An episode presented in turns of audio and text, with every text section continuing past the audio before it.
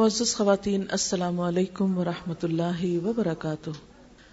نحمده ونصلي على رسوله الكريم اما بعد، فاعوذ بالله من الشيطان الرجيم بسم الله الرحمن الرحيم رب اشرح لي صدري ويسر لي امري واحلل عقدة من لساني يفقهوا قولي ان الحمد لله نحمده ونستعينه ونستغفره ونؤمن به ونتوكل عليه ونعوذ بالله من شرور أنفسنا ومن سيئات أعمالنا من يهده الله فلا مضل له ومن يدلل فلا هادي له وأشهد أن لا إله إلا الله وأشهد أن محمدا عبده ورسوله يا أيها الذين آمنوا اتقوا الله حق تقاته ولا تموتن إلا وأنتم مسلمون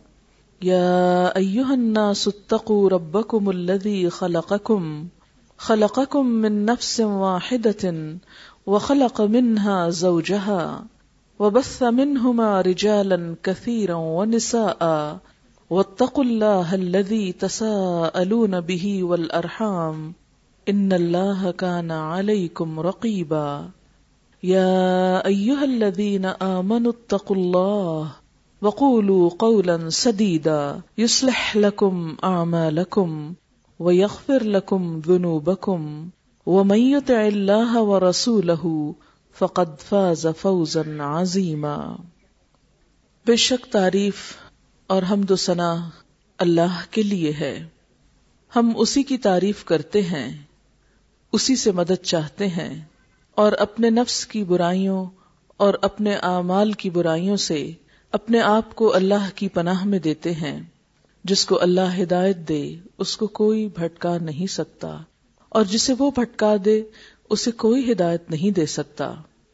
اور میں گواہی دیتی ہوں کہ اللہ کے سوا کوئی معبود نہیں، اور یہ کہ محمد صلی اللہ علیہ وسلم اللہ کے بندے اور اس کے رسول ہیں۔ اے لوگو جو ایمان لائے ہو، اللہ کا تقوی اختیار کرو۔ جیسا کہ اس کے تقوی کا حق ہے اور تمہیں موت نہ آئے، مگر اس حال میں کہ تم مسلمان ہو۔ اے لوگو، اپنے رب سے ڈرو، جس نے تمہیں ایک جان سے پیدا کیا اور اس سے اس کا جوڑا بنایا اور ان دونوں سے بہت سے مرد اور عورتیں دنیا میں پھیلا دیے۔ اپنے پالنے والے کی ناراضگی سے بچو۔ جس کا نام لے کر تم ایک دوسرے سے اپنے حقوق کا مطالبہ کرتے ہو اور رشتہ داروں کے بارے میں خاص طور پر اللہ سے ڈرو۔ بے شک اللہ تمہاری نگرانی کر رہا ہے۔ اے لوگو جو ایمان لائے ہو، اللہ سے ڈرو اور سیدھی بات کہو۔ اللہ تمہارے اعمال کی اصلاح کر دے گا اور تمہاری غلطیوں پر معافی کا پردہ ڈال دے گا۔ اور جو اللہ اور اس کے رسول کی اطاعت کرے گا وہ عظیم شان کامیابی سے ہمکنار ہوگا۔ معزز خواتین، اس وقت آپ کے سامنے میں نے خطبہ نکاح کی آیات اور ان کا ترجمہ پڑھا ہے اور ان آیات سے ہی آپ کو اندازہ ہو چکا ہوگا کہ ان میں اللہ تعالی این شادی کے موقع پر بار بار کس چیز کی تلقین کر رہے ہیں۔ وہ چیز اللہ کا تقوی ہے، اللہ کا ڈر، اللہ کا احساس۔ وہ احساس جو انسان کو تنہائی میں بھی اور سب کے سامنے اللہ کی اطاعت پر قائم رکھتا ہے، جمائے رکھتا ہے۔ یہ وہی احساس ہے جو انسان کو انسانوں کے حقوق ادا کرنے پر آمادہ کرتا ہے۔ یہ وہی احساس ہے جو انسان کو قربانی کا درس دیتا ہے۔ یہ وہی احساس اور وہی چیز ہے جو دنیا اور آخرت میں انسان کی خوشیوں اور کامیابی کی ضمانت ہے۔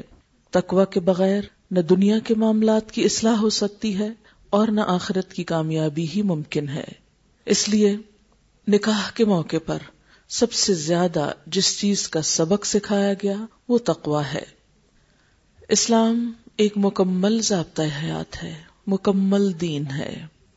جو زندگی کی ابتدا سے انتہا تک ہی نہیں، بلکہ اس کے بعد جو کچھ انسان کے ساتھ پیش آنے والا ہے، ان سب چیزوں کا احاطہ کرتا ہے۔ اس پوری کائنات کا دین اسلام ہے۔ اسلام کا معنی ہے اپنے آپ کو اللہ کی مرضی کے حوالے کر دینا، سرنڈر کر دینا، تسلیم کر لینا، مان جانا۔ جو کچھ رب نے کہا ہے، اسے سب سے زیادہ اہمیت دینا۔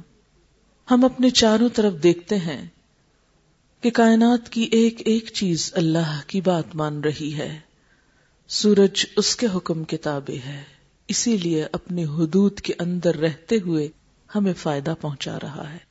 اگر وہ تھوڑا سا بھی اپنی حد کو پار کر جائے اور اپنی حدود سے نکل کر زیادتی کرنے لگے تو ہمارا یہاں جینا دوبھر ہو جائے۔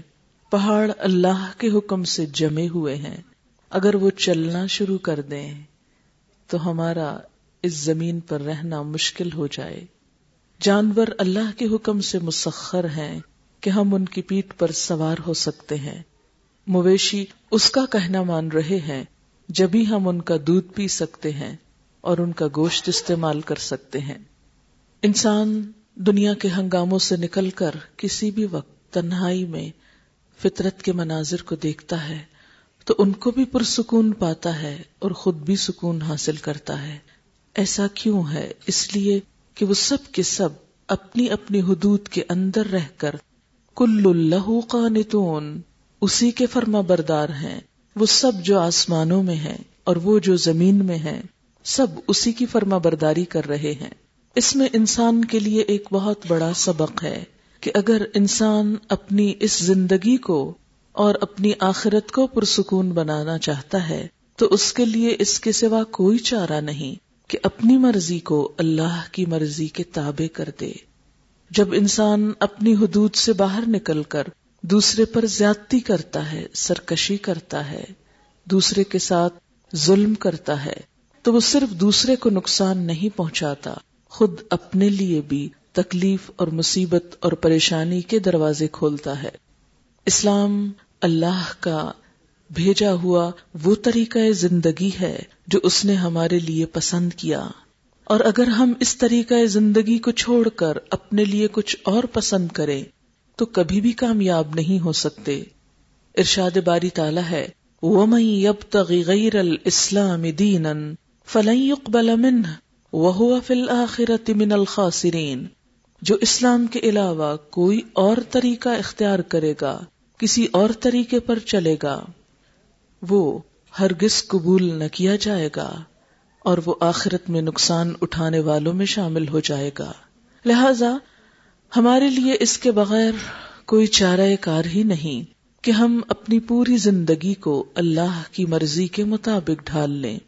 اور اللہ کا حق بھی یہی ہے کہ ہم اس کے فرما بردار بن جائیں۔ ہمارے پاس جو کچھ ہے وہ کس نے دیا؟ اللہ نے دیا۔ یہ وجود اللہ کا دیا ہوا۔ یہ عقل اور سمجھ، دیکھنے اور سننے اور بولنے کی صلاحیت اللہ کی دی ہوئی۔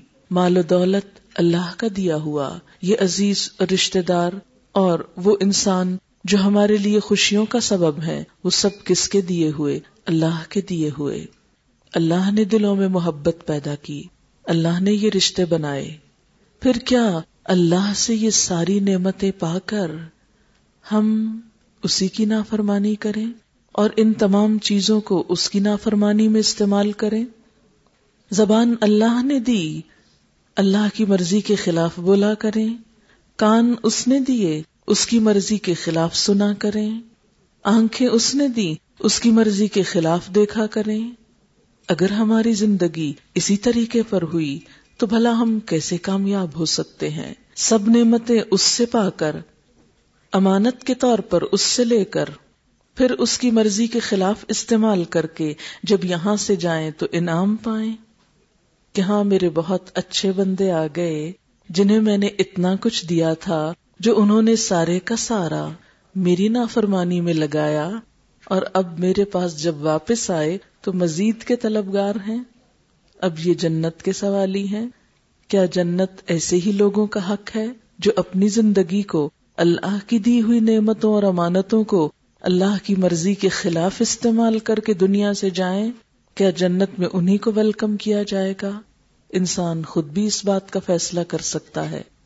لہذا ہر طریقے سے حق یہی ہے کہ ہم اپنی ساری زندگی کو اللہ کی مرضی کے تابع کر دیں۔ اور یہ صرف مسجد میں نہیں، صرف نماز کی حد تک نہیں، صرف رمضان میں نہیں، صرف حج کے موقع پر نہیں، بلکہ ہر موقع پر۔ قرآن پاک میں نبی اکرم صلی اللہ علیہ وسلم کو فرمایا گیا، قل ان صلاتی و نسکی و محیا و مماتی للہ رب العالمین، لا شریک لہ و بذالک امرت و انا اول المسلمین۔ اے حبیب، آپ کہہ دیجیے، آپ ان کو بتائیے، کیا ان صلاتی بے شک میری نماز و نسکی اور میری قربانی و محیا میری زندگی و مماتی میرا مرنا للہ رب العالمین، سب کچھ اللہ رب العالمین کے لیے۔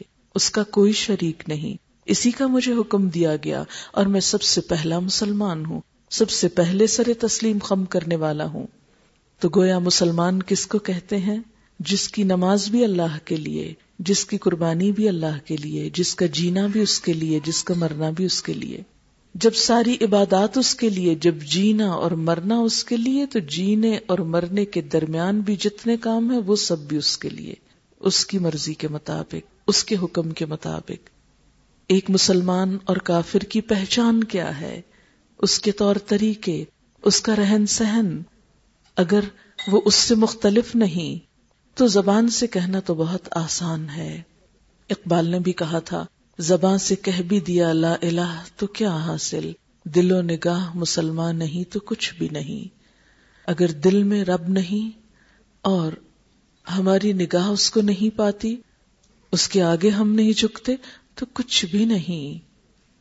اس لیے مسلمان وہ جس کی پیدائش کی ساری خوشیاں اللہ کی مرضی کے مطابق، جس کی موت کی ساری رسمیں اللہ کے رسول صلی اللہ علیہ وسلم کے طریقے کے مطابق، اور جس کی خوشیاں خواہ وہ شادی بیاہ ہو یا کوئی اور موقع ہو، وہ سب بھی سنت رسول صلی اللہ علیہ وسلم کے مطابق۔ وہ دنیا کے کامیاب ترین انسان تھے۔ ان سے بڑھ کر کس نے نام پایا؟ ان سے بڑھ کر کس نے عزت پائی؟ ان سے بڑھ کر دنیا میں کون عظیم ہو کر جیا۔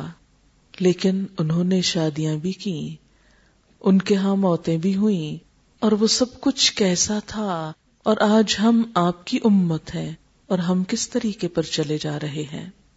اسلام میں مرد اور عورت کا تعلق ایک نکاح کے رشتے کے اندر، ایک کانٹریکٹ کے ساتھ، کہ جس میں ایک مرد عورت کی تمام ذمہ داری کو دیکھنے والا ہو۔ اور اسی طرح ایک عورت صرف اس مرد کی وفادار ہو اور باقی لوگوں سے، باقی مردوں سے جو اس کے نامحرم ہو ہر قسم کا جذباتی اور کسی بھی قسم کا رشتہ ختم کر دے، نہ رکھے۔ اسلام میں شادی کا تصور دوسرے مذاہب اور کلچر سے مختلف ہے۔ اسلام خاندانی زندگی کو بہت اہمیت دیتا ہے۔ اسلام میں شادی کرنا ایک عبادت ہے۔ آپ صلی اللہ علیہ وسلم نے فرمایا ان نکاح سنتی، نکاح میری سنت ہے۔ فمن رغبا ان سنتی فلئی سمنی جو میری سنت سے منہ مو موڑے، اس کا مجھ سے کوئی تعلق نہیں۔ کوئی شخص یہ سمجھے کہ شادی نہ کرنا زیادہ ثواب کا کام ہے، یا اس کے بغیر رہنا زیادہ نیکی اور اجر کا کام ہے۔ اسلام میں ایسا کوئی تصور نہیں۔ آپ صلی اللہ علیہ وسلم نے نکاح کی ترغیب دیتے ہوئے فرمایا، قرآن پاک میں بھی ہم دیکھتے ہیں وہ ان کے من کم و صالحین امن اما اکم کہ تم جو بھی بے نکاح ہیں ان کا نکاح کر دو یعنی جب شادی کی عمر کو پہنچ جائیں تو بلا وجہ تاخیر نہ کرو۔ آپ صلی اللہ علیہ وسلم نے فرمایا کہ جب کوئی ایسا رشتہ آئے کہ جس کے دین ایمان سے تم مطمئن ہو تو نکاح کر دو، ورنہ فتنہ و فساد کا اندیشہ ہے۔ پھر اسی طرح اسلام میں شادی کی بنیاد کیا ہے کہ رشتہ تلاش کرتے وقت کیا چیز دیکھی جائے۔ آپ صلی اللہ علیہ وسلم نے فرمایا، چار چیزوں کی بنیاد پر نکاح کیا جاتا ہے۔ لڑکی کے حسن و جمال پر، اس کے مال پر، اس کے خاندانی نصب پر اور اس کے دین پر۔ پھر فرمایا فس پھر بزات دین تربت یداک۔ دیندار کو اختیار کرو، تمہارا ناک خاک آلود ہو، یہ ایک محاورہ ہے عربی کا۔ ناک خاک آلود ہو، جسے ہم کہتے ہیں تیرا بیڑا غرق ہو، ایک محاورے کے طور پر۔ بہرحال، آپ صلی اللہ علیہ وسلم نے رشتوں کی بنیاد دین کو قرار دیا۔ اس لیے کہ جو شخص اللہ سے نہ ڈرتا ہو، اس کے دل میں بندوں کا خوف کیا ہوگا۔ جو اللہ کا حق نہ دینا جانتا ہو، وہ بندوں کا حق کیا دے گا۔ پھر اسی طرح ہم دیکھتے ہیں کہ خطبہ نکاح کے الفاظ میں بھی ہمارے لیے ایک بہت بڑا میسج ہے۔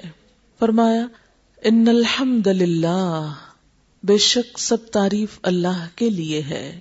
نحمد ہم اسی کی حمد کرتے ہیں۔ وہ نستعین اور ہم اس سے مدد چاہتے ہیں۔ شادی کا موقع خوشی کا موقع ہے۔ خوشی کے موقع پر اللہ کا شکر ادا کرنا چاہیے۔ بندہ مومن کا حال بھی عجیب ہے۔ جب اسے خوشی ملتی ہے تو وہ شکر ادا کرتا ہے اور یہ شکر اس کے درجوں کو بلند کرتا ہے۔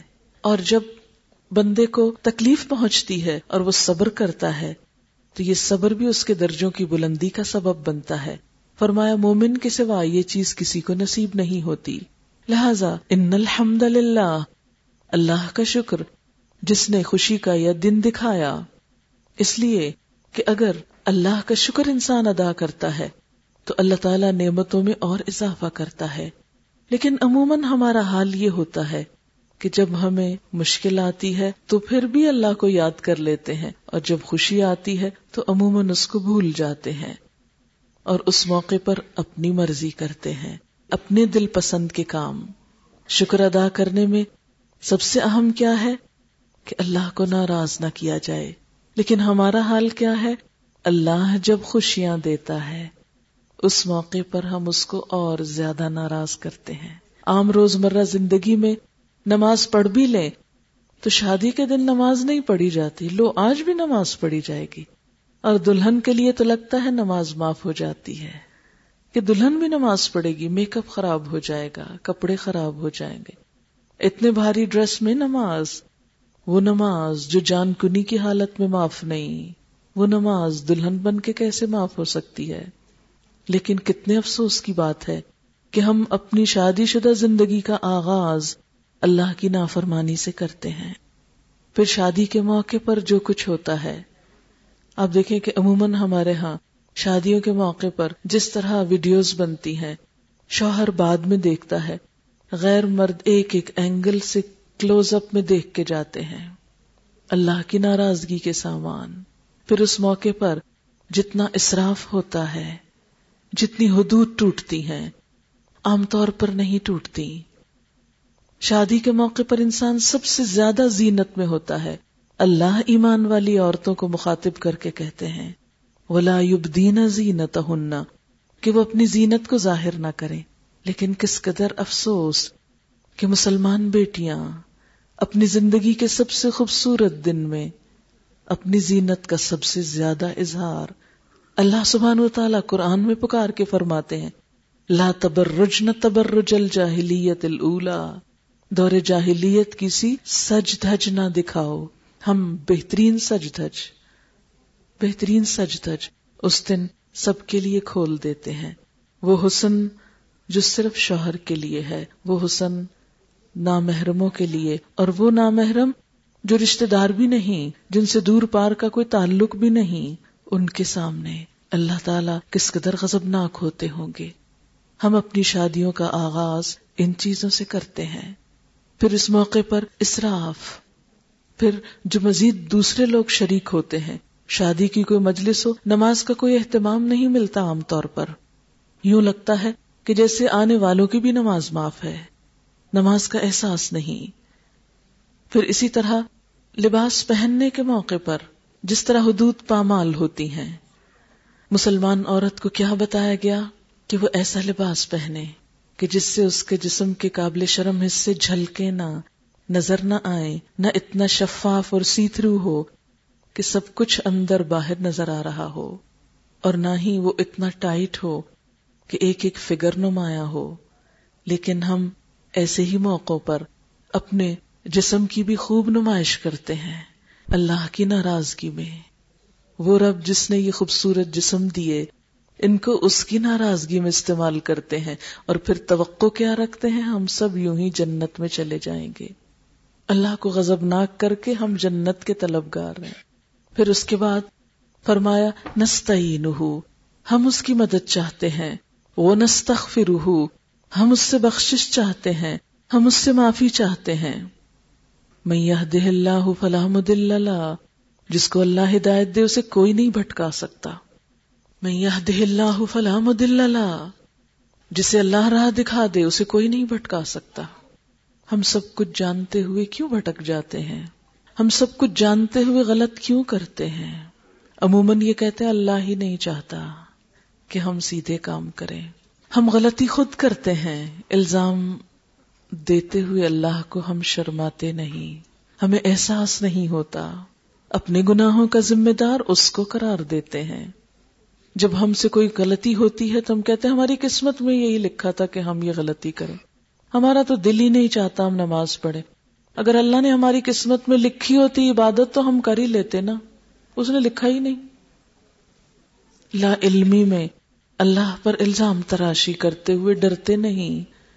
جب کوئی ہمارے ساتھ زیادتی کرے، تو ہم یہ کہہ کے کیوں نہیں معاف کر دیتے؟ اس کی قسمت میں لکھا تھا کہ وہ ہم کو مارے۔ اس وقت بھی یہی سوچ لینا چاہیے کہ اس کی قسمت میں تھا کہ وہ فلاں کو قتل کر دے، اس لیے اس کا تو قصور ہی نہیں۔ وہ تو اللہ نے لکھ دیا کہ وہ قتل کرے کسی کو۔ اللہ نے ایسا کچھ بھی نہیں لکھا کہ کوئی انسان زبردستی غلط کام کرے اور وہ سیدھا چلنا بھی چاہے تو اسے چلنے نہ دیا جائے۔ اور کچھ فرشتے پکڑ کے اس کو غلط رستے پہ لے جائیں۔ ایسا نہیں ہوتا۔ جب آپ گاڑی چلا رہے ہوتے ہیں، تو آپ اپنی مرضی سے اسٹیئرنگ موڑتے ہیں، اپنی مرضی کا موڑ کاٹتے ہیں۔ بالکل اسی طرح، اس زندگی کے سفر میں آپ اپنی مرضی کے موڑ کاٹتے ہیں۔ اللہ کی فرما برداری یا نافرمانی کے۔ جب ہم کو پتا چل جاتا ہے کہ اس اور اس چیز میں اللہ ناراض ہے پھر ہم عموماً کیوں بھٹکتے ہیں؟ لوگوں کو دیکھ کر۔ اللہ کو دیکھ کے نہیں، لوگوں کو دیکھ کر بھٹکتے ہیں۔ کسی بھی کام میں ہم کیا کرتے ہیں؟ لوگ کیا کہیں گے؟ کتنی دفعہ دن میں کہتے ہیں، ہائے اللہ تعالیٰ کیا کہیں گے؟ ہم کہتے ہیں، ہائے لوگ کیا کہیں گے؟ لوگ ناراض ہو جائیں گے۔ سب تو ایسا کرتے ہیں۔ فلاں کی شادی میں تو ایسا ہوا تھا۔ فلاں کی شادی میں تو ویسا ہوا تھا۔ اور اب ہم یہ کر لیں۔ ہم بھلا دوسروں کے مقابلے میں کیسے آئیں گے جب تک ہم اللہ کی نافرمانی کے کام نہ کریں؟ نہیں۔ اللہ کی ذات سب سے عظیم ذات ہے اور جس چیز کو ہمارا دل چاہتا ہے، وہ ہم کر گزرتے ہیں۔ دنیا خواہ کچھ سے کچھ کہتی رہے۔ ایک شخص جو غلط کام کرتا ہے، وہ تو کبھی نہیں شرماتا کہ لوگ کیا کہیں گے۔ وہ کر جاتا ہے۔ لیکن ایک شخص نیک کام کرتے ہوئے کیوں شرماتا ہے؟ جو لوگ اللہ کی حدود توڑتے ہیں، وہ تو نہیں شرماتے۔ ہمیں اللہ کی حدود قائم کرتے ہوئے شرم کیوں آتا ہے؟ اس لیے ہماری زندگی میں اللہ کی ذات کا وہ مقام نہیں رہا۔ ہم نماز میں کہتے تو ہیں اللہ اکبر، لیکن وہ کھوکھلا ہے اللہ اکبر۔ اس کا معنی نہیں سمجھتے۔ واقعی اللہ اکبر، اللہ سب سے بڑا ہے۔ کیا حقیقت میں ہماری زندگی میں اللہ سب سے بڑا ہے کہ اس کی بات آ جائے تو سب پیچھے چلے جائیں؟ کوئی مسلحتیں نہیں، کچھ بھی نہیں، وہ سب سے بڑا ہے۔ جب وہ بڑا ہو جاتا ہے تو سب چھوٹے لگنے لگتے ہیں۔ جب وہ چھوٹا ہوتا ہے تو پھر ہمیں سب بڑے لگنے لگتے ہیں۔ سب کا خوف آنے لگتا ہے، سب سے دبنے لگتے ہیں۔ تو جب ہمارا دل ہی نہ چاہے وہ جیسے کہا کہ تیرا دل تو ہے سنم آشنا، تجھے کیا ملے گا نماز میں؟ جب دل میں اور بت بیٹھے ہوئے ہیں، تو اللہ کی عبادت اور اللہ اکبر کہنے سے کیا مل جائے گا؟ کچھ بھی تو نہیں۔ میں یہ دل فلاح دل اللہ وہ میں دل فلاح دی اللہ جس کو وہ بھٹکا دے پھر اسے کوئی راستہ نہیں دکھاتا۔ اور وہ کس کو بھٹکاتا ہے؟ جو بھٹکنا چاہتا ہے۔ جو اسٹیئرنگ غلط رستے پہ موڑ کے لے جانا چاہتا ہے۔ پھر فرمایا اشد اللہ الہ الا اللہ و اشد اللہ محمد و رسول اس موقع پہ کلمے کی تجدید۔ اور کلمہ بھی کیا سکھاتا ہے؟ کہ میرا الہ، میرا رب، میرا معبود صرف اللہ ہے۔ اور میں محمد رسول اللہ صلی اللہ علیہ وسلم کی امت میں سے ہوں۔ میں آپ کو رسول مانتی ہوں۔ آپ ہمارے لیے ہدایت کا سامان لے کر آئے۔ پھر اس کے بعد خطبہ نکاح میں تین آیات ہیں، جن میں چار دفعہ چار دفعہ تقوی کی بات۔ یا الذین آمنوا اتقوا اللہ حق تقاته۔ اے لوگو جو ایمان لائے ہو، اللہ کا تقوی اختیار کرو، جیسے تقوی کا حق ہے۔ صرف زبان سے نہیں، دل سے بھی۔ دل میں اس کا احساس لے آؤ۔ اس سے ڈرو۔ اب دیکھیں کہ جب دل میں اللہ کا احساس ہوتا ہے، انسان جھوٹ نہیں بول سکتا، کسی پہ جھوٹا الزام نہیں لگا سکتا، خیانت نہیں کر سکتا، کسی کے ساتھ زیادتی نہیں کر سکتا، کسی کا مال ہتھیار نہیں سکتا۔ اور جب خدا کا خوف نہ ہو ازا لم تستحی فسنا ما تشا پھر جو چاہو کرو۔ عموماً ہم سمجھتے ہیں کہ شادی شدہ زندگی کی خوشی کی بنیاد شاید مال پر ہو، شاید زیادہ دنیاوی اعتبار سے کسی بلند مرتبے پر ہونے کی وجہ سے ہو۔ لڑکی یا لڑکے کا ہونا، حالانکہ بنیاد کیا ہے؟ نہیں، ازدواجی زندگی کی خوشیاں تقوا میں ہے جب خدا کا خوف ہوگا تو لازمن ایک دوسرے کے حق ادا ہوں گے اور جب حقوق ادا ہوں گے تو زندگیوں میں امن اور خوشحالی آئے گی۔ پہلی آیت میں فرمایا، صرف تقوا نہیں، حق کا تو کاتی ہی۔ ولا تم اللہ ان تم مسلمون۔ اور تم کو ہرگز موت نہ آئے، مگر اس حال میں کہ تم مسلمان ہو۔ تمہاری شناخت، ایک مسلمان کی شناخت ہو۔ تم دنیا کے کسی بھی حصے میں جاؤ، کہیں بھی ہو۔ تم اللہ کے بندے بن کر جیو۔ آپ نے دیکھا ہوگا کہ لوگوں نے مختلف برانڈ کے کپڑے پہنے ہوئے ہوتے ہیں۔ کپڑوں کے اوپر بڑے بڑے بازوقات وہ نام بھی لکھے ہوئے ہوتے ہیں۔ اور ان کو پہن کر بہت پراؤڈ فیل کرتے ہیں۔ مارکس اینڈ اسپینسر پہن کر۔ اور اس کے علاوہ اور بہت سے نام۔ لیکن ایک اللہ کا رنگ بھی ہے۔ سبغت اللہ۔ ایک وہ بھی ٹریڈ مارک ہے جو آخرت کی تجارت کا ہے۔ کہ کہیں پر ہو، مسلمان نظر آؤ، سبغت اللہ وہ من احسن من اللہ سبغتن اور اللہ سے بڑھ کر اچھا رنگ اور کس کا ہو سکتا ہے؟ دوسروں کو انسانوں کا بندہ بننے میں فخر ہے۔ ہمیں مالک کے کائنات کا بندہ بننے میں فخر ہونا چاہیے۔ لوگ دوسری قوموں کی نکالی کرتے ہیں۔ ہمیں اللہ کے رسول صلی اللہ علیہ وسلم کا تابے دار ہونا ہے۔ ہمارے لیے فخر اس میں ہے کہ ہم اس کائنات کے سب سے بڑے انسان کے طریقوں میں اپنے آپ کو ڈھال رہے ہیں۔ ہم کہیں پر بھی ہوں۔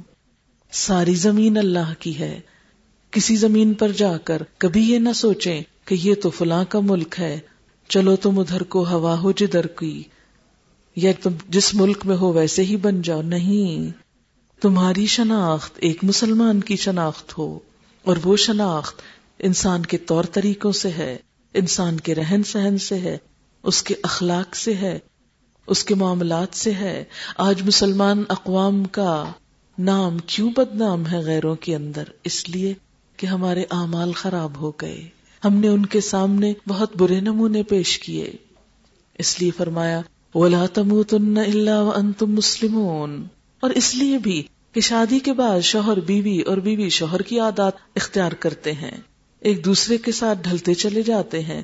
اگر ان میں سے ایک بھی اللہ کے دین سے غافل ہو، تو دوسرے کے غافل ہونے کے چانسز بڑھ جاتے ہیں۔ اس لیے انسان کو اپنی نیکی اور اپنے اقدار پر قائم رہنا ہے۔ یہ سوچ کر نہیں ڈھلنا کہ چونکہ شوہر نہیں مانتا تو پھر ہم کیا کریں۔ عموماً خواتین یہی کہہ دیتی ہیں کہ شوہر بھی تو مجازی خدا ہے۔ کیا اس کو آپ کا ہر کام پسند ہے جو آپ کر رہے ہیں؟ یا کوئی کام اور بھی ایسا ہے جو اس کو پسند نہیں اور آپ کر رہے ہیں؟ جب دنیا کے بہت سے کام اس کی ناپسند کے خلاف ہو سکتے ہیں، تو اللہ کا حکم اس کی ناپسند کے خلاف کیوں نہیں ہو سکتا؟ لہذا ہمیں ہر حال میں اللہ کا بندہ بن کر جینا ہے۔ پھر اس کے بعد فرمایا، اللہ کا تقوی اختیار کرو۔ جس نے تمہیں ایک جان سے پیدا کیا، اسی سے اس کا جوڑا بنایا۔ اور پھر بہت سے مرد اور عورت دنیا میں پھیلا دیے۔ اس پالنے والے رب کی ناراضگی سے ڈرنا، جس کا نام لے کر تم ایک دوسرے سے اپنے حقوق مانگتے ہو۔ اسلام میں شوہر اور بیوی کے ایک دوسرے پر حقوق اور فرائض رکھے گئے۔ ہمارے ہاں کچھ عرصے سے ایک بات بہت عام ہوئے جا رہی ہے، اور وہ یہ کہ ہر شخص صرف اپنا حق مانگ رہا ہے۔ فرض ادا کرنے کے لیے کوئی تیار نہیں۔ ہر شخص لینے والا بننا چاہتا ہے، دینے والا نہیں۔ اور جب سے یہ وبا عام ہوئی ہے، خوشیاں ختم ہوتی چلی جا رہی ہیں۔ کیونکہ اللہ نے خوشیوں کو دینے میں رکھا ہے، لینے میں نہیں رکھا۔ جب آپ دینے والے ہوتے ہیں، تو آپ حقیقی سکھ پاتے ہیں۔ اور جب آپ لینے والے بن جاتے ہیں، تو آپ کی زندگی پریشان ہو جاتی ہے۔ لہذا شوہر اور بیوی کے درمیان خوشگوار تعلقات صرف اس شکل میں قائم ہو سکتے ہیں جب دونوں دینے والے ہوں۔ کیوں؟ اس لیے نہیں کہ دوسرا خوش ہو، اس لیے کہ میرے رب کا حکم ہے کہ دو۔ مثلا، شوہر کے اوپر فرض کیا ہے وہ عاشر ہن بل مارو بیویوں سے بھلے طریقے سے زندگی بسر کرو۔ یہاں تک فرمایا ف ان کرہ تم اگر وہ تمہیں ناپسند بھی ہوں فسا ان تک رہو شعی ان اللہ فی خیرن کثیرا تو ہو سکتا ہے ایک چیز تمہیں سخت پسند ہو اور اللہ اسی میں بہت سی بھلائی رکھ دے۔ یعنی شوہر کو کیا سمجھایا گیا؟ کہ بیوی کی اگر کوئی عادت، کوئی چیز، کوئی شکل و صورت، کوئی جسمانی حالت، کوئی بھی چیز اگر پسند نہیں، تو بھی حوصلے سے کام لو۔ صبر سے کام لو، اس رشتے کو توڑو نہیں۔ اس لیے کہ ابغض الحلالی اللہ طلاق اللہ کے نزدیک سب سے زیادہ ناپسندیدہ چیز حلال چیزوں میں طلاق ہے۔ اگرچہ اس کی رخصت رکھی گئی، اجازت رکھی گئی، لیکن سخت ناپسندیدگی کے ساتھ۔ اس لیے شوہر کو کیا فرمایا؟ کیونکہ نکاح کی گرا اس کے ہاتھ میں ہے کہ چھوٹی چھوٹی باتوں پر طلاق مت دے ڈالو۔ اگر ناپسند بھی ہو تو بھی صبر کرو، تو بھی اس کا خیال رکھو، تو بھی نبھانے کی فکر کرو۔ اور پھر بیوی کا نان نفقہ، اس کی خوراک، اس کی رہائش، اس کی ضروریات، یہ شوہر کے ذمہ ہے۔ اور اس کے بارے میں اس سے پوچھا جائے گا۔ حدیث پاک میں ہے کہ ایک دینار وہ ہے جو تم اللہ کی راہ میں خرچ کرتے ہو۔ ایک وہ ہے جو تم اپنے بیوی بچوں پہ خرچ کرتے ہو۔ تو اجر و ثواب کے اعتبار سے وہ دینار کہیں بہتر ہے جو تم اپنے بیوی بچوں پہ کرتے ہو، کیونکہ وہ فرض ہے۔ باہر دینا تو نفل ہے، صدقہ ہے، لیکن بیوی اور بچوں کو دینا فرض میں آتا ہے۔ اور فرض ادا کرنے کا اجر و ثواب کہیں زیادہ ہوتا ہے۔ پھر اسی طرح شوہر کی ذمہ داری ڈالی گئی کہ وہ بیوی بچوں کے دین ایمان کا بھی خیال رکھے۔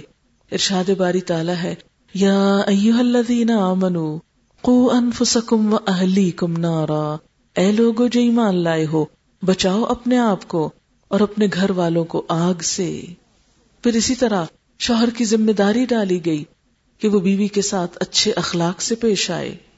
فرمایا، تم میں سب سے زیادہ کامل ایمان والے وہ ہیں جو اپنی بیویوں کے حق میں اچھے ہیں۔ سب سے زیادہ اخلاق کا معیار بیوی کے ساتھ خوش اخلاق ہونا قرار پایا۔ فرمایا، سب سے زیادہ کامل ایمان والے وہ ہیں جن کے اخلاق اچھے ہیں، اور سب سے بہترین اخلاق اس کا اچھا ہے جو اپنی بیوی کے ساتھ اچھا ہے۔ ہمارے ہاں تو عموماً کہتے ہیں، زن مرید ہے، ہر بات بیوی کی مانتا ہے، اور بیوی کے ساتھ بہت اچھا معاملہ کرتا ہے۔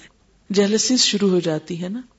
لہذا شوہر کو پرووک کرتے رہتے ہیں کہ کسی طرح یہ بیوی کی بات نہ سنے لیکن آپ صلی اللہ علیہ وسلم نے اخلاق کا معیار ہی بیوی کے ساتھ اس نے اخلاق کو قرار دیا۔ کیونکہ باہر تو اخلاق ایک مجبوری ہے۔ اگر آپ اپنے کلیگس کے ساتھ اچھا اخلاق نہیں رکھتے تو وہ آپ کو چھوڑ دیں گے۔ وہ آپ کی عزت نہیں کریں گے۔ لیکن بیوی کا کیونکہ مقام کچھ کمزور ہوتا ہے، اس لیے وہاں پر انسان سوچتا ہے، یہ میرا کیا بگاڑ لے گی؟ اگر میں نے اس کے ساتھ بد اخلاقی کی۔ اس لیے خاص طور پر اس کی تلقین کی گئی۔ پھر فرمایا کہ حسن زن رکھو اچھا گمان رکھو۔ اس لیے کہ اعمال گمان کی پیداوار ہوتے ہیں۔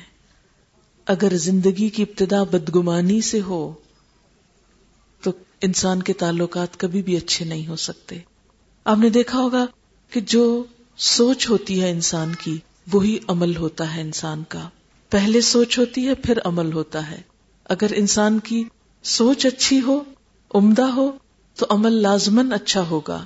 اور اگر سوچ میں خلل ہو انسان شیطان کے وسوسوں کا شکار ہو جائے تو عمل میں کبھی اصلاح نہیں ہو سکتی۔ آپ صلی اللہ علیہ وسلم نے فرمایا کہ ہر روز شیطان کا دربار لگتا ہے اور اس میں وہ سب شیطانوں سے پوچھتا یعنی ابلیس جو ہے، اس کا ایک دربار لگتا ہے اور سارے بھٹکانے والے شیطان اس کے پاس حاضری دے کے اپنی رپورٹ پیش کرتے ہیں۔ وہ ان سے پوچھتا ہے، سب سے بڑا کارنامہ کس نے کیا؟ ایک کھڑا ہوتا ہے، کسی بہت بڑے غلطی کا ذکر کرتا ہے۔ میں نے فلاں سے چوری کروا دی، فلاں سے زنا کروایا، فلاں سے یہ کروایا۔ وہ کہتا ہے کچھ نہیں کیا، کچھ نہیں کیا، کچھ نہیں کیا۔ پھر ایک شیطان آتا ہے اور کہتا ہے میں نے شوہر اور بیوی میں پھوٹ ڈلوا دی۔ دونوں کے تعلقات بگاڑ دیے۔ وہ کہتا ہے شاباش، تم نے سب سے اعلی کام کیا۔ اور وہ اس کے سر پہ تاج پہناتا ہے کہ دنیا کا بدترین کام شوہر اور بیوی کے تعلقات خراب کرنا۔ وہ کوئی بھی ہو، خواہ وہ ساس ہو خواہ وہ کوئی اور انسان ہو، خواہ وہ کوئی بھی انسان ہو۔ اور ہوتا کیا ہے؟ شیطان آتا ہے، وسوسہ ڈالتا ہے۔ مثلاً ساس کے دل میں وسوسہ ڈالتا ہے، دیکھو تمہاری بہو تو سارا دن آرام کرتی رہتی ہے اور تم اس عمر میں بھی کام کرتی رہتی ہو۔ دیکھو اس کو تو کپڑے پہننے سے ہی فرصت نہیں۔ دیکھو اس کو تو پکانے کا ہی ڈھنگ نہیں آتا۔ دیکھو اس کو تو کوئی طور طریقہ، اس کو تو بات کرنے کا ڈھنگ نہیں آتا۔ اب آپ خود سوچیں کہ ایک مچیور خاتون کہاں اور ایک چلبلی لڑکی کہاں۔ جس نے ابھی زندگی کی کوئی تلخی نہیں دیکھی، کوئی ٹریننگ ہی حاصل نہیں کی۔ ابھی تو پکانا ہی نہیں سیکھا، ابھی تو گھر کا رکھ رکھا ہی نہیں سیکھا۔ اور خاص طور پر ہمارے کلچر میں، جہاں لڑکیوں کو پڑھنے سے ہوش نہیں آتی کہ شادیاں ہو جاتی ہیں، وہاں انہوں نے گھر داریاں کہاں کی ہوتی ہیں۔ تو ان سے وہ توقع رکھنا جو کئی سال سے ایک عورت اس گھر کے نظام میں بہتری لائی ہوئی ہے۔ آپ دیکھیں کہ ساس جو ہے اس گھر میں کئی سالوں سے، کم از کم بیس، پچیس سالوں سے تو ہوتی ہے، تبھی بیٹا اتنا بڑا ہوتا ہے کہ شادی کے قابل ہو۔ اب ایک خاتون جو پچیس سال سے ٹرینڈ ہے اس گھر کو چلانے میں، اور ایک لڑکی جس کو پچیس دن نہیں ہوئے، ان کا مقابلہ کہاں سے ہوگا؟ لیکن شیطان وسو سے ڈالتا چلا جاتا ہے، اور کڑھن، اور جلن، اور تکلیف پیدا کرتا ہے۔ لہذا وہ جلن دل سے پٹ کے زبان پہ آتی ہے۔ اشاروں کے نایوں سے بات شروع ہوتی، پھر تانوں پہ آ جاتی ہے۔ اور پھر لڑائی جھگڑوں پہ آ جاتی ہے اور پھر ڈائریکٹ کرنے کی بجائے انڈائریکٹلی بیٹے کو اکسایا جاتا ہے۔ اسی طرح وہ بیوی کے دل میں آ کے وسوسے ڈالتا ہے شیطان کہ دیکھو تمہارے ساتھ بڑا ظلم ہو رہا ہے۔ وہ کہتا ہے، اپنی ساس کو کمپیئر کرو ماں کے ساتھ اور شوہر کو کمپیئر کرو باپ کے ساتھ۔ اور پھر وہ کہتا ہے، تمہارا باپ تو اتنا اچھا تھا کہ ایک اشارہ ہی کافی ہوتا تھا۔ اور یہ دیکھو، روز وعدہ کرتا ہے اور چیز لا کے نہیں دیتا۔ کبھی کوئی لڑکی شوہر کو باپ سے کمپیئر نہ کرے، وہ کبھی کامیاب نہیں ہو سکتی۔ باپ باپ ہوتے ہیں۔ ان کے سامنے ہم جنم لیتے ہیں، ہم ان کی اولاد ہوتے ہیں۔ جو ان کے دل میں ہمارا مقام ہوتا ہے، وہ شوہر کے اندر نہیں ہو سکتا، کیونکہ وہ رشتہ دوسرا ہے۔ اور یہ بھی ہو سکتا ہے کہ شوہر باپ سے بھی زیادہ کہیں کیئرنگ ہو۔ لیکن عموماً کیا ہوتا ہے؟ شوہر کی اچھائیوں کو ہم ایک طرف رکھتے ہیں، وہ نہیں باپ سے کمپیئر کریں گے۔ اس کا خیال رکھنا، اس کی محبت، اس کی ساری قربانی۔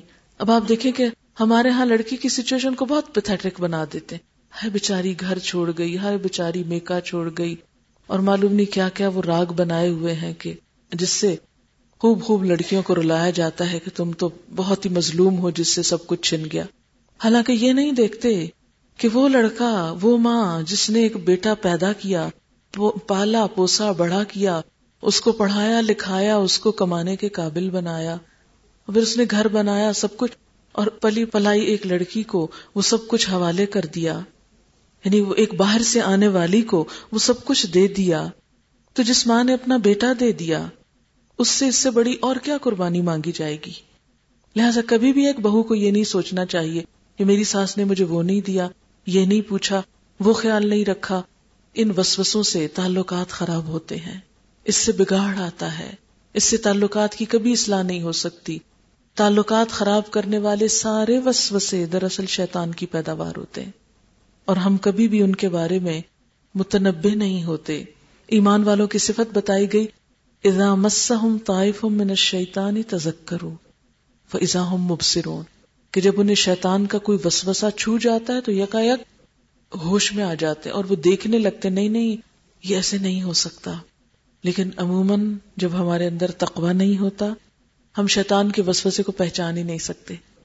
اس گمان کو یقین بناتے ہیں اور یقین بنا کر پورے کانفیڈینس سے اس غلط بات کو پھیلانا شروع کر دیتے ہیں، حتیٰ کہ وہ ہر زبان پہ عام ہو جاتی ہے۔ پھر وہ سارے ہمیں ایک گواہی میسر کرتے ہیں اور ہم اپنے آپ کو ایک غلط طریقے پہ ڈال لیتے ہیں۔ اور اس طرح بسا اوقات زندگی جہنم بن کے رہ جاتی ہے۔ تو یاد رکھیں کہ یہ سب سے بڑی ابلیسی کوشش ہے شوہر اور بیوی کے تعلقات کو خراب کرنا، خواہ وہ کوئی اور عورت ہو جو کسی عورت دوسری کا گھر خراب کر رہی ہو۔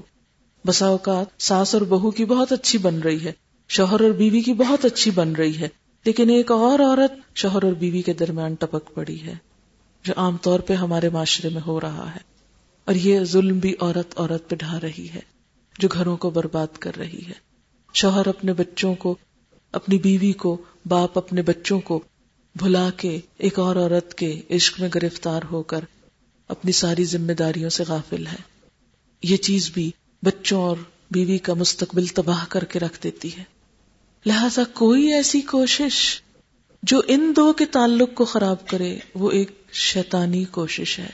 اس لیے کہ جب ان دو کا تعلق خراب ہوتا ہے تو صرف دو افراد نہیں، دو خاندان ملوث ہو جاتے ہیں۔ دونوں کے والدین، بہن بھائی، سارا قبیلہ متاثر ہوتا ہے۔ انسان کی عبادت، انسان کا اخلاق، مزاج ہر چیز بگڑتا ہے۔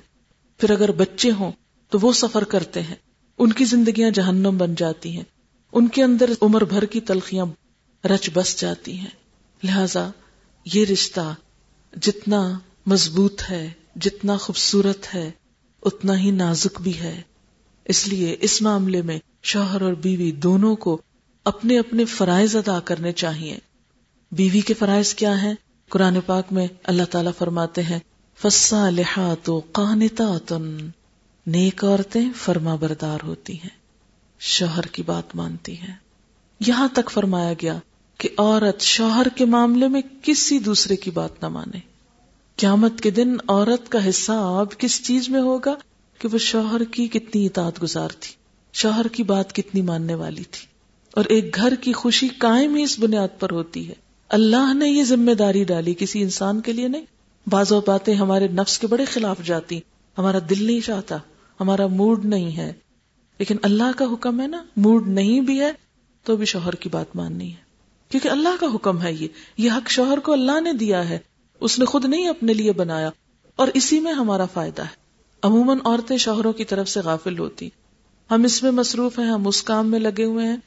اور ان کے پاس وقت نہیں ہے شوہروں کے لیے۔ لہذا جب شوہر اور طرف متوجہ ہو جاتے ہیں، پھر مصیبت عورت ہی کے گلے میں آتی ہے۔ اس لیے فسا لحاط آپ صلی اللہ علیہ وسلم نے فرمایا، دو لوگوں کی نمازیں ان کے سر سے اوپر نہیں اٹھتی۔ ان کے سر سے اوپر نہیں جاتی۔ ایک وہ غلام جو اپنے آقا سے بھاگ جائے، جب تک کہ واپس نہ آ جائے۔ اور دوسرے وہ عورت جو اپنے شوہر کی بات نہ مانے۔ پڑھے آپ نمازیں، لیکن اللہ کے یہاں قبول نہیں، کیونکہ آپ شوہر کی بات نہیں مانتے۔ جس چیز کو شوہر کہے چھوڑ دو چھوڑ دو، سوائے اس کے کہ وہ اللہ کی نافرمانی کا کام ہو۔ کہ وہ کہے نماز نہ پڑھو تو آپ کے میں نماز نہیں پڑھتی، نہیں، وہ تو آپ نہیں چھوڑ سکتے۔ ایک مرتبہ حضرت فاطمہ، حضرت علی رضی اللہ تعالیٰ عنہ سے ناراض ہو کر آپ صلی اللہ علیہ وسلم کے پاس آ گئی تو آپ نے فرمایا، نہیں، فاطمہ تم واپس جاؤ، اور جب تک اپنے شوہر کو راضی نہ کرو تم یہاں نہیں آ سکتی۔ یعنی شادی کے بعد والدین کا حکم سیکنڈری ہو جاتا ہے اور شوہر کا نمبر ون ہو جاتا ہے۔ اور اسی میں ایک گھر کی بھلائی اور فلاح اور اصلاح ہے۔ اور اس کی حکمتیں وہ مالک ہی جانتا ہے جس نے یہ ذمہ داری ہم پہ ڈالی ہے۔ فسا لحاط قانتاتن۔ اور قنوت میں آجزی بھی ہے، دوام اطاعت بھی ہے۔ آجزی یعنی شوہر کے مقابلے میں سرکشی نہیں۔ نہ زبان سے سرکشی، نہ رویے سے سرکشی۔ کیونکہ سرکشی کے لیے پھر اسلام نے کیا فرمایا کہ اگر تم عورت کی سرکشی سے ڈرتے ہو تو پہلے سمجھاؤ۔ اگر باز نہ آئے تو ان سے بستر الگ کر لو۔ اگر باز نہ آئے تو مار بھی سکتے ہو۔ یہ اللہ نے شوہر کو اس لیے حق دیا تاکہ گھر ٹوٹنے سے بچے۔ اور پھر دوسری طرف حافظات للغیب بما حافظ اللہ۔ حفاظت کرنے والیاں ہیں غائبانہ طور پر۔ ان چیزوں کی جس کی حفاظت کا اللہ نے نگران بنایا ان کو۔ یعنی عورت اپنی ذات، اپنے جسم، اپنی جان، اپنے مال، اپنے گھر، ان تمام چیزوں کی حفاظت کرے۔ یعنی وفاداری بھی ہو شوہر سے، یہ نہیں کہ شادی ایک مرد سے ہے اور تعلق چھپا کسی اور مرد سے۔ جس طرح آج کل ہمارے معاشرے میں اس کو ماڈرنزم کے نام پر جائز قرار دے دیا گیا ہے اور اس سے سخت خرابیاں معاشرے کے اندر پیدا ہو رہی ہیں۔ ابھی کہتے کہ لوگ اتنا بھی کیا ریجٹ یہ مغرب کا فلسفہ ہے۔ ہماری مسلمان سوسائٹی کا فلسفہ نہیں ہے کہ شادی کہیں ہو اور تعلق کہیں اور، ہرگز نہیں۔ اسلام اس کو قبول نہیں کرتا۔ پھر اس کے بعد رازوں کی حفاظت۔ آپ صلی اللہ علیہ وسلم نے شوہر اور بیوی کی انتہائی ذاتی اور نجی گفتگو کو کہیں اور ذکر کرنے سے منع کیا ہے، اسے فحاشی سے تعبیر کیا ہے۔ یعنی شوہر اور بیوی کا جو خاص تعلق ہے، اس کے حوالے سے کوئی بات کہیں سہیلیوں کو نہیں بتانی چاہیے۔ کہیں کسی اور کے سامنے اس کا ذکر نہیں ہونا چاہیے۔ اس سے منع کیا گیا ہے۔ پھر اسی طرح مال کی حفاظت، بچوں کی حفاظت۔ کیونکہ ولمر اترا فی بیت زوجہا و مسولت انہا عورت اپنے شوہر کے گھر میں نگران ہے اور اس سے اس کی رعایا کے بارے میں سوال ہوگا۔ یعنی عورت کی نگرانی کس پر ہے؟ اس کے بچوں پر۔ بچوں کی تعلیم، تربیت، اخلاق، ان کی اچھائیاں، برائیاں، اس میں عورت شریک ہے، ذمہ دار ہے اور قیامت کے دن اس سے حساب ہوگا کہ اس نے بچوں کی تعلیم و تربیت میں اپنا فرض کتنا پورا کیا، اس ذمہ داری کو کتنا نبھایا۔ اور پھر عورت کی ذمہ داری کیا کہ وہ اپنے شوہر کے لیے آرائش اور زبائش کا بھی اہتمام کرے۔ عموماً ہم زمانے بھر کے لیے سجتے بنتے ہیں۔ آپ نے دیکھا ہوگا کہ خواتین جب بازار جانے لگتی خوب سج بن کے جاتی۔ لیکن جب گھر میں شوہر آتا ہے تو کام کر کے تھکی ہاری، میلے کچالے کپڑے پہنے اس کے ساتھ اس کا استقبال کرتی ہیں۔ جہاں اللہ نے منع کیا، وہاں پوری زیب و زینت ہے اور جہاں کرنے کو کہا، وہاں اس کا اہتمام ہی کوئی نہیں۔ بہت سے شوہر اور بیوی کے تعلقات اس معاملے میں بھی خراب ہوتے ہیں۔ میرے پاس بے شمار لوگ اپنے مسائل جب لے کر آتے ہیں، تو اس میں ایک فیکٹر جو میں نے نوٹ کیا وہ یہ کہ عورتیں اپنی ہائیجین اور اپنی پرسنل زیب و زبائش کا خیال نہیں رکھتی اور اس سے تعلقات میں خرابی واقع ہوتی ہے۔ اسلام میں زینت عورت کا حق ہے، لیکن سب سے بڑی زینت اس کے شوہر کے لیے۔ پھر اسی طرح عورت کی ذمہ داری ڈالی گئی۔ کہ وہ اپنے شوہر کے ساتھ خیر خواہی کا معاملہ کرے، اس کی عزت اور احترام کرے۔ اگر دونوں فریقین، اب دیکھیں کہ تالی ایک ہاتھ سے نہیں بچتی۔ اچھے تعلقات میں اور خراب دونوں تعلقات میں دونوں ہی فریق برابر کے شریک ہوتے ہیں۔ کچھ کمی بیشی ہو سکتی۔ آپ دیکھیں کہ جیسے ایک تالی ہے نا، اگر آپ تالی مارے اور آگے دوسرا ہاتھ نہ ہو تو تالی بج ہی نہیں سکتی۔ لیکن اگر ایک ہاتھ آپ لا رہے ہیں اور دوسرا سامنے آئے گا، تبھی تالی بجے گی اور شور ہوگا اور سب بھی سنیں گے، سب تک بات پھیلے گی۔ تو اسی طرح جب کوئی خرابی ہوتی ہے تو صرف ایک طرف کا قصور نہیں ہوتا۔ اور یہاں پر کیا ہے؟ اسلام اس کا حل کیا پیش کرتا ہے؟ کہ دونوں اپنی اپنی غلطی کا اعتراف کریں، اپنی اپنی غلطی کو محسوس کریں اور اس کی اصلاح کریں اور سیکریفائس کریں۔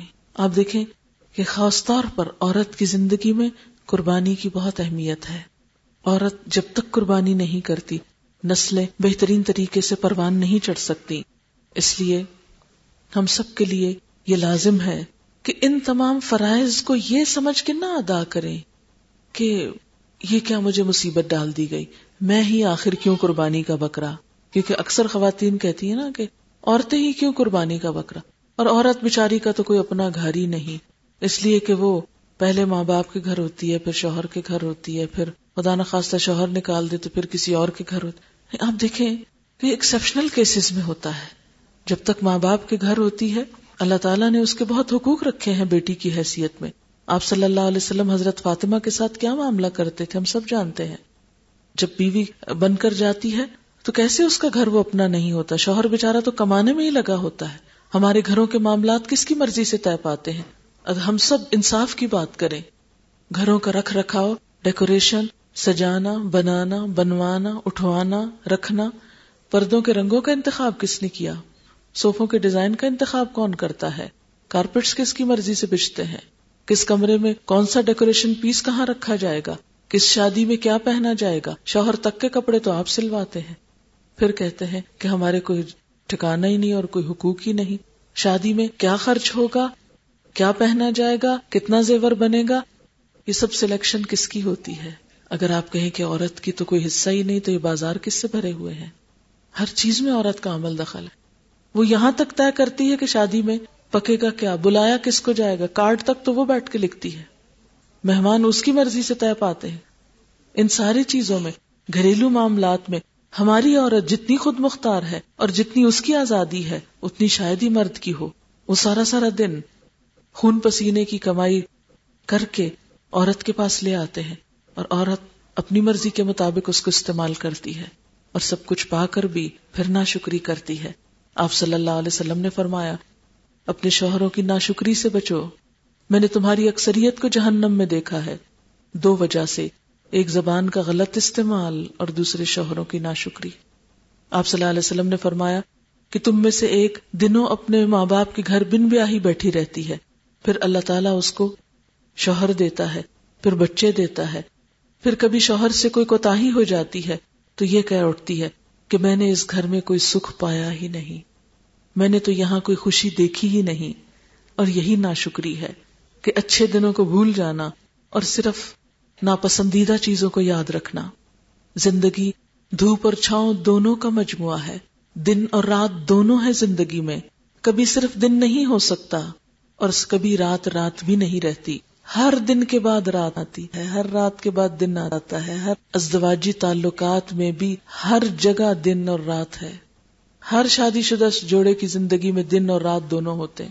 کبھی تعلقات بہت اچھے ہوتے ہیں اور کبھی موڈ بلا وجہ ہی آف ہو جاتے ہیں۔ بے وجہ ہی منہ بنے ہوئے ہوتے ہیں، کوئی وجہ ہی نہیں ہوتی۔ بس بات کرنے کو دل ہی نہیں چاہ رہا۔ اور پھر کچھ دنوں کے بعد پھر موڈ ٹھیک ہو جاتے ہیں۔ تو اس میں کیا ہونا چاہیے؟ کہ جب بہت اچھے تعلقات ہو تو سمجھے کہ دن ہے، روشنی ہے، خوشیاں ہیں۔ اور جب خراب ہو تو کہیں رات ہے، صبر سے گزار لیں، پھر دن آ جائے گا اور آتا ہے۔ لیکن ہم، عموماً عورتیں ہم جذباتی ہوتے ہیں نا۔ ہم سب عورتیں ہم سب کا یہی حال ہے۔ لہٰذا جب رات آتی ہے تو ہم شور مچانا شروع کر دیتے ہیں۔ جب دن آتا ہے تو ہم بھول جاتے ہیں کہ کبھی رات بھی تھی۔ تو اس لیے خواہ ایش کی حالت ہو، خواہ تیش کی حالت ہو، دونوں میں ہی تقوا اللہ کا ڈر۔ اللہ کا احساس کہ کسی پہ زیادتی نہ ہو جائے، کسی کے ساتھ ناروا بات نہ ہو جائے۔ مسلمان تو وہ جس کے ہاتھ اور زبان سے دوسروں کو اذیت نہ ہو۔ اللہ تعالیٰ ہمیں بہترین مسلمان بننے کی توفیق عطا فرمائے۔ واخر دعوانا ان الحمد للہ رب العالمین۔ دعا کر لیتے ہیں۔ سبحان اللہ والحمد للہ ولا الہ الا اللہ واللہ اکبر۔ ولا حول ولا قوة الا باللہ العلی العظیم۔ اللهم صل على محمد وعلى آل محمد كما صليت على إبراهيم وعلى آل إبراهيم إنك حميد مجيد. اللهم بارك على محمد وعلى آل محمد كما باركت على إبراهيم وعلى آل إبراهيم إنك حميد مجيد. ربنا آتنا في الدنيا حسنة وفي الآخرة حسنة وقنا عذاب النار. ربنا لا تزغ قلوبنا بعد إذ هديتنا وهب لنا من لدنك رحمة إنك أنت الوهاب. ربنا هب لنا من أزواجنا وذرياتنا قرة أعين واجعلنا للمتقين إماما. ربنا لا تواخذنا إن نسينا أو أخطأنا. ربنا ولا تحمل علينا إسرا كما حملته على الذين من قبلنا. ربنا ولا تحملنا ما لا طاقة لنا به. واعف عنا واغفر لنا وارحمنا. أنت مولانا، فانصرنا على القوم الكافرين. یا حی یا قیوم برحمتک نستغیث. لا الہ الا اللہ انت الحلیم الكریم سبحان اللہ رب العرش العظیم. والحمد للہ رب العالمین. رب نسألک موجبات رحمتک وازائم مغفرتک. والغنیمت من کل بر والسلامت من کل اسم والسلامت من کل اسم لا تدع لنا ذنبا الا غفرته ولا هما الا فرجته ولا حاجة هي لك ردا الا قضيتها يا ارحم الراحمين. یا اللہ پاک، جو کچھ ہم نے پڑھا ہے تو اپنی رحمت سے قبول فرما۔ اس کے بہترین حصے پر عمل کی توفیق دے اور جو بات آپ کو ناپسند ہوئی ہو، ہمیں اس سے دور کر دے اور ہمیں سیدھا راستہ دکھا دے۔ یا اللہ، ہماری زندگیوں کو خوشحال کر دے۔ ہمارے گھروں میں امن اور سکون پیدا کر دے۔ ہمیں اپنا اطاعت گزار اور وفادار بنا دے۔ یا اللہ، اس شادی کو بہترین خوشگوار شادی بنا دے۔ یا اللہ، دونوں افراد کے درمیان اور دونوں خاندانوں کے درمیان بہترین محبت پیدا کر دے۔ دونوں کے لیے خوشیوں کا سبب بنا دے اور ان کے خاندانوں کے لیے بھی باہم خوشیوں کا سبب بنا دے۔ یا اللہ، انہیں دنیا اور آخرت کی کامیابی عطا فرمانا، ہر مشکل سے نجات عطا فرمانا۔ یا رب العالمین، ہم سب کو صحت کاملہ عطا فرما۔ یا رب العالمین، ہم سب کو گناہوں سے بچا۔ یا رب العالمین، تو ہمارے والدین پر اپنی رحمت فرما۔ یا اللہ، ہمیں بخش دے۔ یا اللہ ہمارا خاتمہ ایمان پر کرنا۔ یا رب العالمین، بیماروں کو صحت عطا فرما۔ دکھی لوگوں کے دکھ دور فرما۔ پریشان حالوں کی پریشانی دور فرما۔ یا رب العالمین تو ہمیں اپنا قرب نصیب فرما۔ یا اللہ، تمام مسلمانوں کو آپس میں اتحاد، اتفاق عطا فرما۔ یا اللہ، پاکستان کو دن دگنی اور رات چگنی ترقی عطا فرما۔ یا رب العالمین، ہم سب کو صحیح معنوں میں اپنا اطاعت گزار بنا اور ہمارے دلوں میں اپنی محبت پیدا کر دے، اپنا تقوی پیدا کر دے، اپنا قرب عطا کر دے۔ ربنا تقبل منا۔ یا اللہ، جتنے بھی حاضرین مجلس ہیں، ان کے دلوں میں جو دعائیں اور نیک تمنا ہیں، اللہ ان کو پورا کر دے۔ ربنا تقبل منا انك انت السميع العليم وتب علينا انك انت التواب الرحيم. وصلى الله تعالى على خير خلقه محمد وعلى آله وأصحابه وأهل بيته أجمعين. برحمتك يا أرحم الراحمين. الہی آمین سبحانك اللهم وبحمدك نشهد ان لا اله الا انت نستغفرك ونتوب اليك والسلام علیکم ورحمۃ اللہ وبرکاتہ